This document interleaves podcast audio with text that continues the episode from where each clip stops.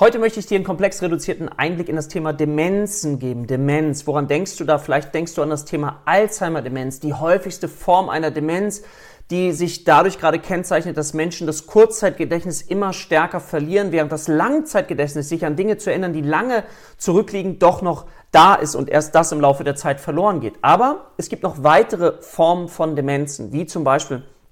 so etwas wie Morbus Pick, das ist eine Frontallappendemenz, die sich dadurch zeigt, dass jemand erst so Verhaltensstörungen zeigt, sich zum Beispiel Morbus Pick sagt, man verhält sich wie ein Schwein, wie ein Pick, Vergröberung des Sozialverhaltens, Witzelsucht sind alles Dinge, die du noch nicht merken musst, aber wichtig dabei ist, dass du weißt, aha, es gibt einmal die typische Demenz, Alzheimer-Demenz, aber es gibt eben noch andere Formen, so wie die vaskuläre Demenz, eine Demenz, die gefäßbedingt ist und eine ganze Reihe von weiteren Erkrankungen, die im Laufe der Zeit eben auch in eine Demenz einmünden können, wie zum Beispiel Multiple Sklerose oder auch Parkinson. Also Demenz, ein sehr umfangreiches